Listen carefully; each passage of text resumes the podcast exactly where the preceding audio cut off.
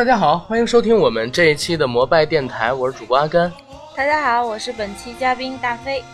非常高兴呢，又能在空中和大家见面，尤其是我又能和大飞哥见面，对不对？对，我们节目已经有将近二十期的时间没有女嘉宾参与了，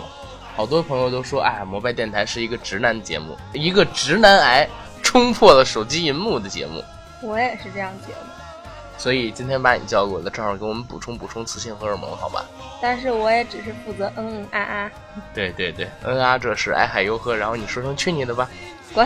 好的，本期节目的录制时间呢是二零一七年的九月二十三号，马上就要到国庆中秋双佳节了，所以我们两个人在这儿先祝大家一声中秋，配合一下。你接着喊，我你说一我喊我喊我说中秋节，你说国庆节好吗？好的好的，祝大家中秋节快乐，国庆节快乐，祝大家心想事成。新年快乐，这这说的不对，你知道吗？就这样吧。啊，行好。既然我们两个刚才都已经说了，祝大家中秋节快乐，国庆节快乐。顾名思义，马上就要迎来我们的国庆档。今年的国庆档呢，一共会上映十四部电影。我们摩拜电台的几位主播已经在本周三加班加点儿的给大家录出了有关于整个国庆档十四部电影的展望，预计会在九月二十六号、九月二十七号这几天给大家更新出来。同时呢，我们也会针对于这十四部电影里自己感兴趣的作品，自己觉得有意思的作品，提前发布展望，或者说在上映之后发布观后感给大家。就好像今天我们要给大家聊的这一部电影《追龙》。好，那节目开始之前，还是进行我们的广告。我们的节目《摩拜电台》目前已经在各大播客平台同步播出，欢迎收听、订阅、转发、打赏、点赞我们。同时，也欢迎到微博平台搜索“摩拜电台”官微，关注我们，了解更多的节目资讯。也欢迎大家加微信群管理员 Jacky L Y G T 的个人微信，拉你进群。我会把他的微信公众账号写在我们的节目附属栏里，欢迎大家加他。阿甘老师辛苦了，歇会儿吧。为什么这么没有情感？阿甘老师，您辛苦啦。好嘞，然后我们要给大家。好，广告做完啊，给大家讲一下有关于这部影片的制作信息以及幕后内容，然后聊一聊我们为什么要做这部电影的展望，因为很多听众应该会有所疑惑。这部电影《追龙》呢，是由银都机构有限公司出品的犯罪片，由王晶、关智耀进行指导，甄子丹、刘德华领衔主演，姜浩文、湖南、徐冬冬等联合主演。该片于二零一七年的九月三十号将在中国大陆上映。也就是说，我们录制这期节目的时候，这部电影还没有被主播们看见。但是我们为什么要聊这部电影呢？是因为《追龙》这个故事的时代背景，还有描写刻画的人物，是杂糅了两个在六七十年代香港呼风唤雨、通吃黑白两道的厉害角色，同时也是参考借鉴了两部在九零年代初期被所有香港电影影迷奉为经典的作品《跛豪》和《武义探长雷洛传》。这两部作品，大飞哥你都看过吗？没看过，那你之前也不太关注香港电影这一块吗？还真没有，就是有种播音腔在里边。还真没有，这才是播音腔。没有，你你应该说哦，伊丽莎白真的没有。哦，我的老伙计。哦，上帝呀，原谅他吧。现在的错误并不是一句真没有可以避免的。这期节目得先跟大家沟通一个事情，因为是临时起要做追龙这期节目，而李哥、九哥两个人都没有时间，所以特地哎对对对，把大飞哥给拉过，因为大飞哥他们家离我们家并不太远。呃还有我比较闲，对对对，对你比较闲，所以就把你叫过来跟我们录这期节目，好吧？来正题，然后你只需要嗯啊这事，哎嗨哟呵，然后顺便问一句啊，怎么回事啊？是吗？对对对对对对对对，这样就特别好，特别好。然后你的基本任务就算是完成了，让我平稳的把这期节目给顺下就 OK。好的，嗯，那刚才给大家讲到的两部电影《跛豪》还有《武义探长雷洛传》，我先来给大家念一下数据。《跛豪》呢是在一九九一年四月十五号上映的一部黑帮题材电影，出品公司是嘉禾麦当雄影业有限公司，导演是潘文杰，但实际上也就是麦氏兄弟的一个作品。主演吕良伟、叶童、郑则仕、叶子妹、李子雄、吴启华、曾江，片长是一百三十六分钟，票房在一九九一年就拿到了三千八百七十万的港币，同时也是那一年最佳影片、最佳导演、最佳编剧三项奖的获得者。哦，好假呀你！来再来一遍。好，那没事，我直接说第二部，然后你看你能不能有点进步，好吧？好的。另一部电影呢，叫《五一探长雷洛传》，这也是一部在一九九一年上映的电影，和《跛豪》是同一年，但是呢，它比《跛豪》晚了大概五到六个月左右吧，是在一九九一年的九月十九号和一九九一年的十月十号分上下两集在香港上映的，总票房是五千三百万，在当年算得上是大卖的电影。同时，它的主角是刘德华、吴孟达、张敏、邱淑贞。还拿到了当年香港电影金像奖和台湾电影金马奖的最佳男配角，是一部非常非常经典的黑帮传记电影。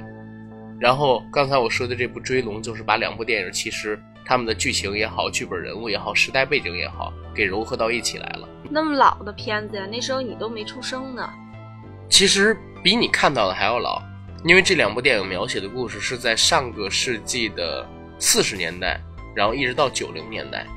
时间跨度都非常的大，而且讲的是香港最没有法治精神的那个时代，最混乱的那个时代，然后黑白两道都极力的贪污或者说是欺压平民百姓的那个时代，一直变化到他们如何建立起法治精神，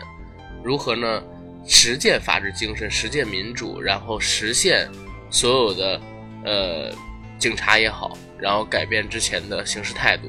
这样一个情况，还有故事背景，你这讲的就是满分作文的标准答案呢。跟满分作文我觉得也没什么关系，因为确实是那个时代非常有意思。为什么我们想要聊一聊这部电影啊？因为刚才我们没说到一件事情，就是这部《追龙》的电影作品导演是王晶。嗯啊，王晶现在其实是一个已经在口碑层面被烂了大街的导演。我记得我第一次看到《追龙》这个电影的预告片是在。去看《星际特工：千星之城》的时候，然后在放映正式的电影之前上了这部预告片。大家看预告片的时候，哇，好开心，好开心！结果后边四个大字“王晶作品”，啊，王晶拍的呀，就你知道电影院里都有这种样的声音。所以说，很多人都是不看好这部电影的，包括我，可能也并不太看好这部电影的质量。但是它上映了，我应该会去看。为什么呢？就是因为我其实是对。吕乐还有吴锡豪，这个五一探长雷洛，还有跛豪两部电影的人人物原型，以及香港在上个世纪四十年代，然后一直到九十年代这段时期，包括说他们的九龙城寨文化，我也是特别感兴趣的。甚至我说，你未来有可能单门的对香港的九龙城寨做一期蒸客蒸汽朋克的专题，或者说对吕乐也好。还有吴锡豪也好，做一个单独的专题来聊一聊。今天的话，因为时间比较赶，可能聊不了太细致的东西啊。你对那一块应该是没有了解的，对吧？对，我简单的说一嘴啊。香港现在我们都知道叫做东方之珠、亚洲最安全城市，然后也是国际第五大的金融都市。但是在上个世纪的四十年代到七十年代初期，香港并不是像现在我们知道的香港这样这么美好，而是一个很黑暗的年代。甚至说用一个字来形容就是乱。为什么说乱？因为当时香港三万多警察，十万多黑帮，几乎没有一个人是正面角色。当时我看过有关于香港那个时代的一些史籍文献，包括说历史资料，提到一句话：没有任何一个警察是不贪污的。这不是警察是另一个黑帮了吗？对，因为如果你当时你不跟着一起贪污。或者说你不跟着一起搞赌档、搞嫖妓，然后卖白粉，你就当不了警察。从上到下，从最顶层到最底层的整个警员体系都是被腐烂掉的，几乎没有一个人是正面角色。嗯，啊，而当时营造出这个社会环境里黑白两道勾结在一起，然后一起贪污犯罪的背后原型人物，就是刚才我们说的这个五亿探长雷洛。他的原型吕乐，他就是构造出这么一个社会环境的人物，而另一个人物跛豪，他的原型吴锡豪也是一个非常牛逼的人物。吴锡豪呢是在上个世纪的六十年代初，应该是六一年或者六二年，然后当时偷渡到的香港，到了香港以后，凭着自己一不要命，二够狠，三有胆略有计谋，就慢慢的混出了头，成为了香港四大家族之首，领导了当年在香港非常非常有名的一个黑社会组织，叫做义群。呃，首先跟大家沟通啊，我现在说的事情全部都是有史料可查的，全部都是有史料可查，大家去查《香港黑社会纪事》，或者说算是《香港史记年鉴》，都可以查得到刚才我说的这些信息。吴锡豪成为了香港的四大家族之首之后，牛到了一个什么样的地步？他当年在整个六十年代一直到七十年代初期，经他手销售到全球的毒品总数超过五十吨，超过五十吨。嗯啊，我们现在知道，就是在一二年还是一零年，当时中国查获了一起特别特别大的、有史以来最大的毒品案，毒品贩卖案。当时的货量上限应该不是三百斤就是五百斤，但是刚才我说的吴锡豪，在那几年时间里，通过他的手里流出去的毒品就已经超过了几十吨，所以可想而知，当年的香港是混乱到了一个什么样的地步。这些人也嚣张到了什么地步？对，正因为我刚才说的有吕乐嘛，吴锡豪他作为跛豪是六十年代初期到的香港，而吕乐从香港华人总探长的位置退下来是在一九六八年，他因为他自己比较聪明，算是激流勇退，但是实际上退了以后还掌管着香港的整体的警务成员的一个运作也好，或者说他们的一个日常行为也好，一直到七零年代初期廉政公署成立，他逃往台湾才算是彻底放弃了对香港警戒体系的遥控。嗯那整个跛豪的发家史就是跟着雷洛一起去混社会，跟着雷洛一起吃回扣，然后帮着雷洛处理不干不净的事情，雷洛又给他各种政治关系的这么一个发家史。在之前我们刚才提到这两部电影《跛豪》和《五一探长雷洛》里，都或多或少的说了他们之间的这个关系。在《跛豪》里，主要描写的人物是吴锡豪，讲他从上个世纪。呃，六十年代初期，然后到了香港之后的一段发家史，一直到他如何辉煌，如何的疯狂，最后如何黯淡收场。里边的吕乐，也就是五一探长他的一个原型，只是一个边缘性质的角色，或者说是一个大配角，并没有描写的特别深入，跟刻画的很好。当然演的很不错啊，因为主角，因为扮演这个角色的人是曾江，曾江的演技非常老辣。到了《武义探长雷洛传》这部电影里边的时候，跛豪就变成了一个纯粹的龙套，总共才出了两面的脸。吕乐成了主力描写的人物，他们两个人之间的交集、相互之间的沟通变得特别的少。而为什么我要说对《追龙》这部电影感兴趣？因为 王晶导演的这部《追龙》是把吕乐跟吴奇豪两个人放在了一个平行时代里。因为我了解到的事实就是，他们两个人其实是互相合作的。吴奇豪贩卖毒品，贩卖毒品收来的利益给到吕乐，同时呢，帮助吕乐管辖黑道的很多事务，让吕乐治理下的香港能够做到稳定、繁荣、团结等等等等。然后吕乐呢，也利用自己的职务之便，给到了呃吴锡豪非常多的便利，比如说警察看到你开粉档，但是呢不上去查人，不上去抓人，甚至帮着你一起招揽客户，这都是吕乐能向吴锡豪提供的。也因为吕乐的保护，吴锡豪才能在短短的十年间成为香港的一个大毒枭，能混到这么牛。狼狈为奸，天下无敌嘛。对，然后我想比较详细的跟大家来讲讲，就是有关于《武义探长雷洛传》，还有跛豪。先讲《武义探长雷洛传》，刚才我说过，雷洛的原型呢是吕乐，也就是当年的华人总探长。为什么叫他武义探长？我先讲一下他的生平。一九二零年五月十六号，吕乐出生于广东海丰富城镇新新新南乡。后来全家人偷渡去香港。四零年，吕乐参加香港警队时，只是一名普通的着装警员。这一类警员通常是外出勤干一些最基本的警务，是一种很艰苦的角色，如同巡警之类。日晒雨淋，每天都在街上走动。此时谁也没想到，这个制服警员会成为日后权倾一时的华人总探长。由于吕乐当时的工作十分出色，几年后变成了便装警察，然后一级一级往上升。此后其官运更是畅通无阻。到了1958年，吕乐升任新界区总华探长。来年又升任香港最繁华地区港岛及九龙区的总华探长，其升迁速度令人叹为观止。至此，吕总探长位高权重，在香港无人不知，纵横黑白两道，呼风唤雨。其建立的一套与黑社会制度相关的贪污体系，使得其家产迅速积累。可以说，吕乐虽为警务人员，却俨然有如黑帮的总舵主。当时的吕乐应该就是一种江湖大腕的角色。一方面呢，他是有警探白的一面，就是办案雷厉风行，然后特别果断，很多案子到了他手里边，别人解决不了，他可以迅速的去解决。但是呢，他也有黑的一面，黑的一面就是像黑道人物一样，通过他建立的各种体系，比如说王晶在零九年有一部电影叫《金钱帝国》，《金钱帝国》里边是梁家辉扮演吕乐这个角色，他在和自己的属下们吵架的时候，有一次。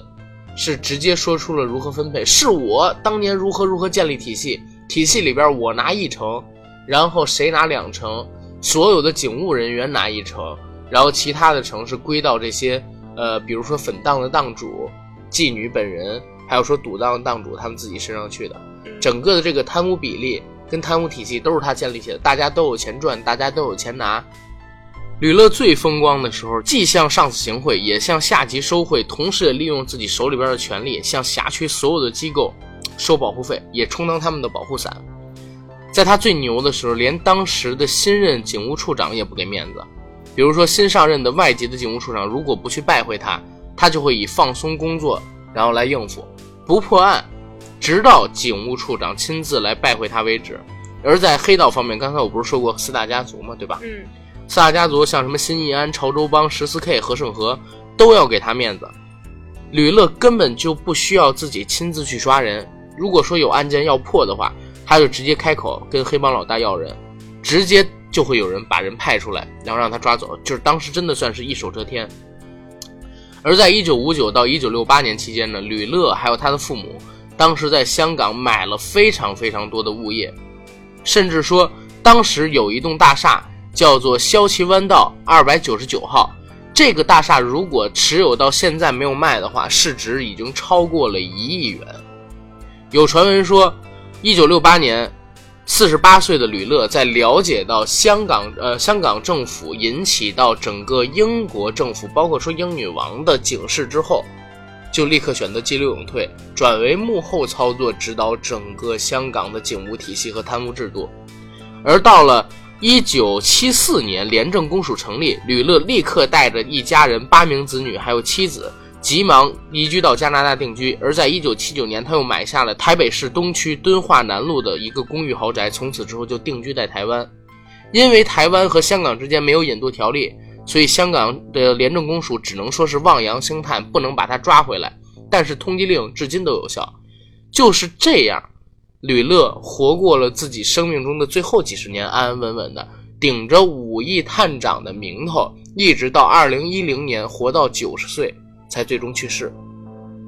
是一个非常风云呃非常传奇的风云人物。更有意思的事儿是什么？你知道那个曾志伟吧？嗯，曾志伟他爸叫曾启荣。对，如果大家看过零九年那一部电影叫做《金钱帝国》，也是王晶导的，里面有一个角色叫什么呢？叫。细九，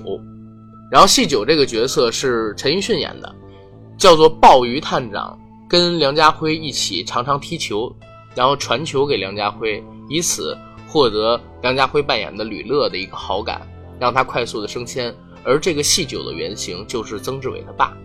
曾志伟他爸足球踢得特别的好，而且常年传说啊，只要吕乐家里办家宴，就会撸胳膊挽袖子去家里帮他刷鲍鱼。所以当时，呃，如果大家看《金钱帝国》里，细九的大儿子在跟细九沟通的时候，细九直接叫他那个阿伟、伟仔、小伟过来，其实就是影射了有关于曾志伟这件事情。啊，我一直觉得香港特别有意思啊，就是我们发现好多的明星跟好多的明星之间都互相之间有联系，嗯，有的甚至是亲戚，有的甚至是小学同学，然后。香港有的很多黑道人物也可以和这些明星们扯上关系。后来我就想是为什么，然后我才知道，在香港这个移民城市，香港是一个特别大的移民城市，尤其是过去的一百年时间里边，它的人口翻了 N 多倍。我看到一九八几年的时候，香港的人口总数才四百多万，现在是七百多万。而在上个世纪的五六十年代、四五十年代，香港只有两三百万的人口，因为它有大批量的人口是从台湾去的，是从大陆去的，然后还有包括说二战之后，然后有一个新生儿潮嘛，那个时间段里大家都是大量的生孩子。那比如说像成龙，像是曾志伟，像是刘德华他们这批五六十年代生的人，对不对？对，五六十年代生的人的时候，香港的总人口数不到三百万。然后你再分成不同的姓儿，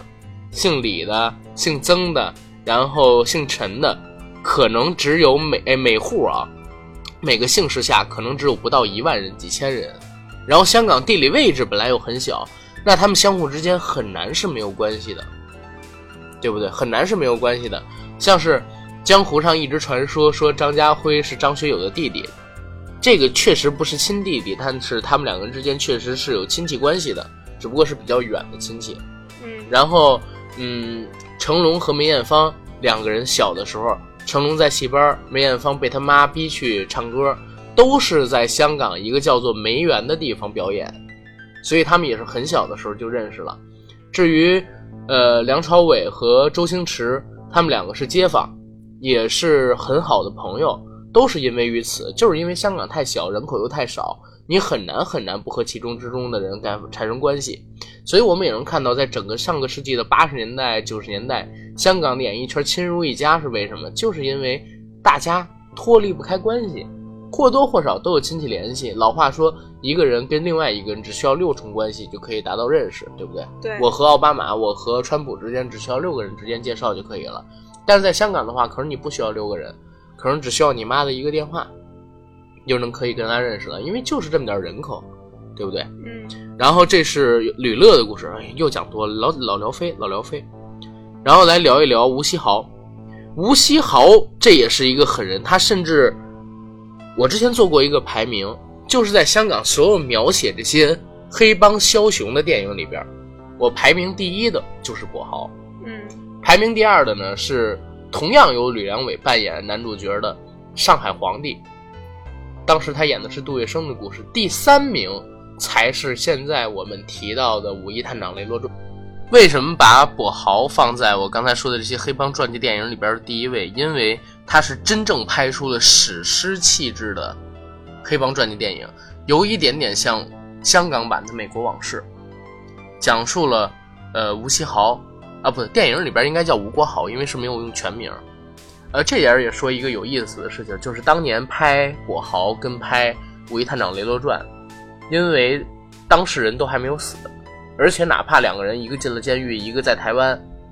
那在香港本地也都遗留有一定影响力跟势力。嗯，所以在拍摄电影之前都需要拜会他们。嗯，比如说麦当雄兄弟，当时就是因为跛豪的原型吴锡豪还在监狱里没出来，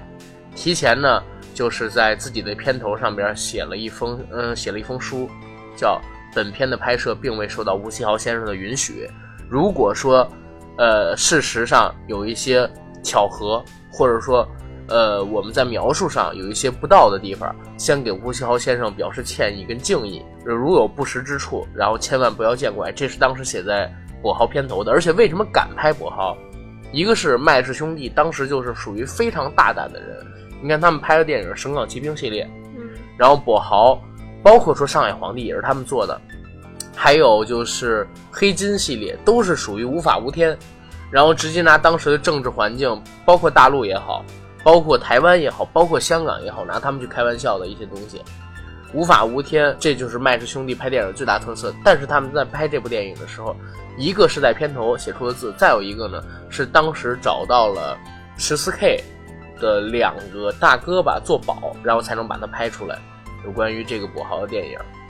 然后他讲述的故事也是非常的写实，都有点像传记片，其中大量的用到了呃旧时代的黑白电影影像跟文字性质的描述。最后，跛豪在所有的人吕乐激流勇退，然后其他的几位家族首领都被自己弄死以后，或者说是自己把控了整个香港黑道之后，还妄想着能够把自己的势力伸向其他更远的地方，比如说是东南亚，甚至说是欧洲，把自己的贩毒的脚步放展的越来越大，而是看不到自己面临的危险。突然之间来了廉政公署也好，或者说香港警务人员也好，把跛豪给抓了。抓完以后，跛豪坐在车上，跟自己一起同生共死几十年的兄弟，特别清醒的问了一句，说他兄弟叫大虾，说大虾，我是不是喝多了？然后这句话我不知道你怎么理解啊，但是我在看到那那一句话的时候，反正感触是非常多的，因为他经历了种种，从没有到有，然后到自己极致强大之后的那种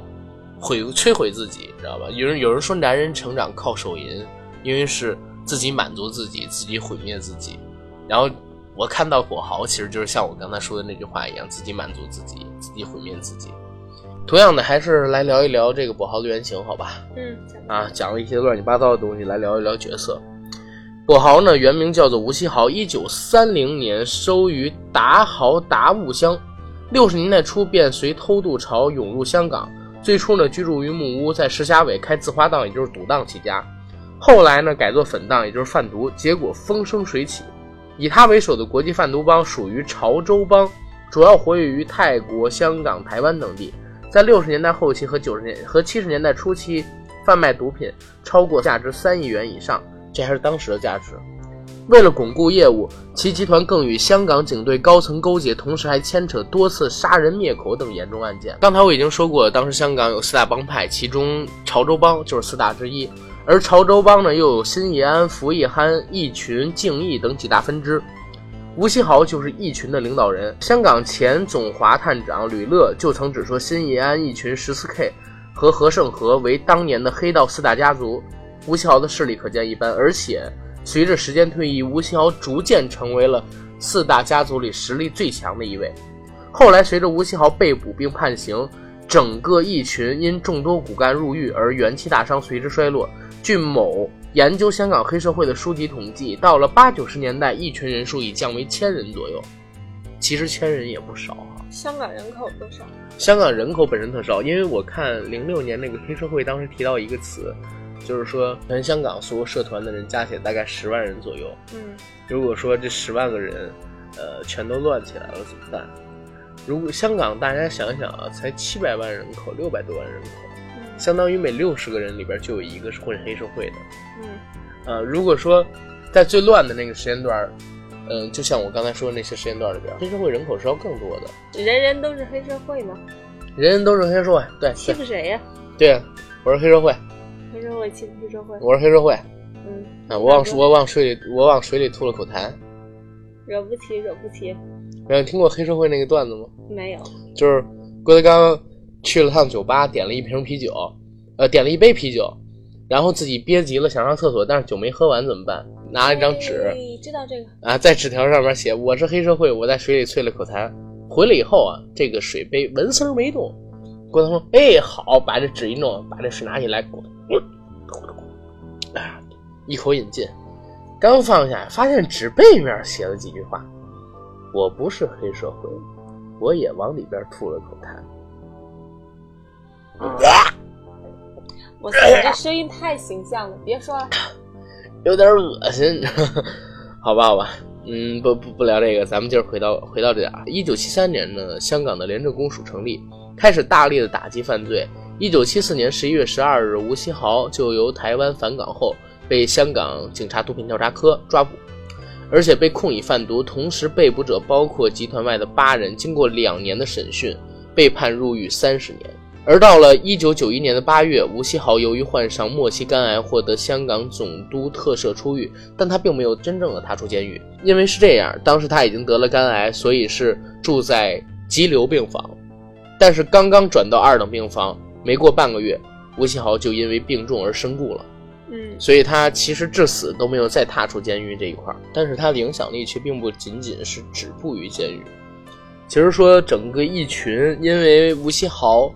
被捕而变得元气大伤，但是或多或少还遗留有势力，包括他当时熟人、跟朋友以及兄弟，所以直到他死了很多年，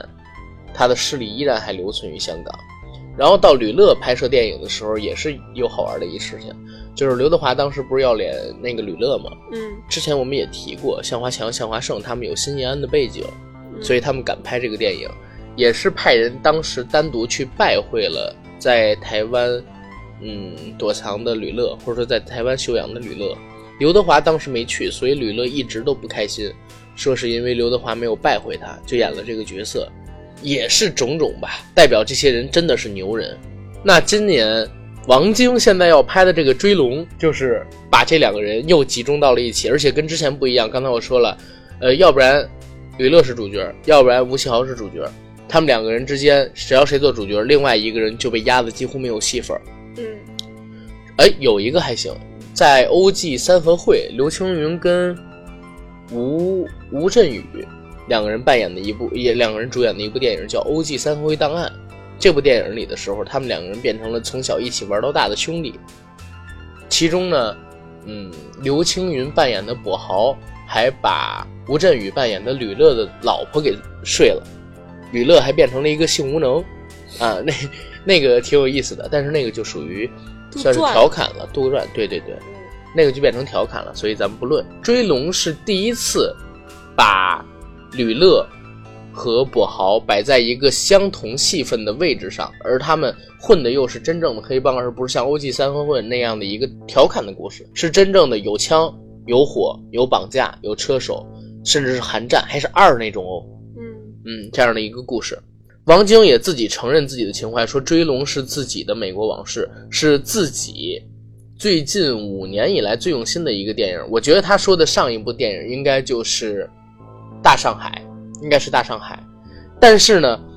因为你之前拍的片子实在是太烂了，我也很难对《追龙》这部电影抱有质量上边的期待。唯一有的就是对这两位历史人物，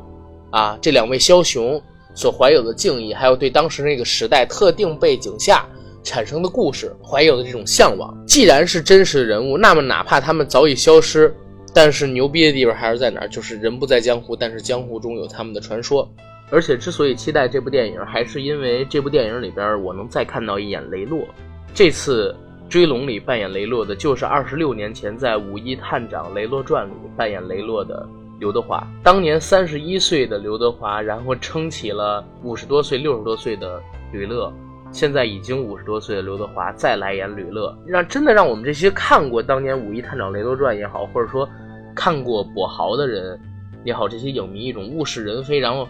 哎呦，好像真是时光倒流的感觉。很多人都拒绝不了的，包括我。相信很多的香港电影的影迷会冲到电影院去去看一遍这个电影，哪怕它可能最后有点糟，这还是炒冷饭吗？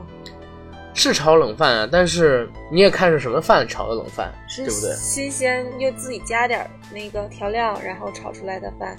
嗯，不是，你得这么想啊，就是如果你就是一盘冷米饭，你炒一份饭，再好吃也不过就是份炒饭，对不对？但是如果你是一个本身就已经超级好吃，用佛跳墙的汤，用鱼翅，用鲍鱼泡过的饭，然后你哪怕凉了再炒一遍，可能也会好吃一些。最起码哪怕它不好吃，你把这鲍鱼啊，不是你把这鲍鱼啊、鱼翅啊单拎出来吃，也会挺好吃的。对不对？最起码能让你觉得有意思，所以这是我们期待的地方。因为我看了看整个今年国庆档，说实话，几乎没有什么电影啊，就是能让我抱着特别大期待去看的。就包括说，就是我看过话剧的那个《羞羞的铁拳》，嗯我也觉得找不到我小的时候那种心驰神往的感觉，反而是这部电影它这个怀旧风啊，哎呦，一下就打动到我了。我说，我说我想去聊一聊，想去看一看。因为实在是对香港那个时代、特定时代背景下产生的故事太向往，好吧。然后今天就先聊到这儿，好的，好的。然后下一次吧，下次等那个李哥、九哥有时间，我们单独来聊一期，实在是非常有意思的，在这个特定的时代下，然后发生的故事。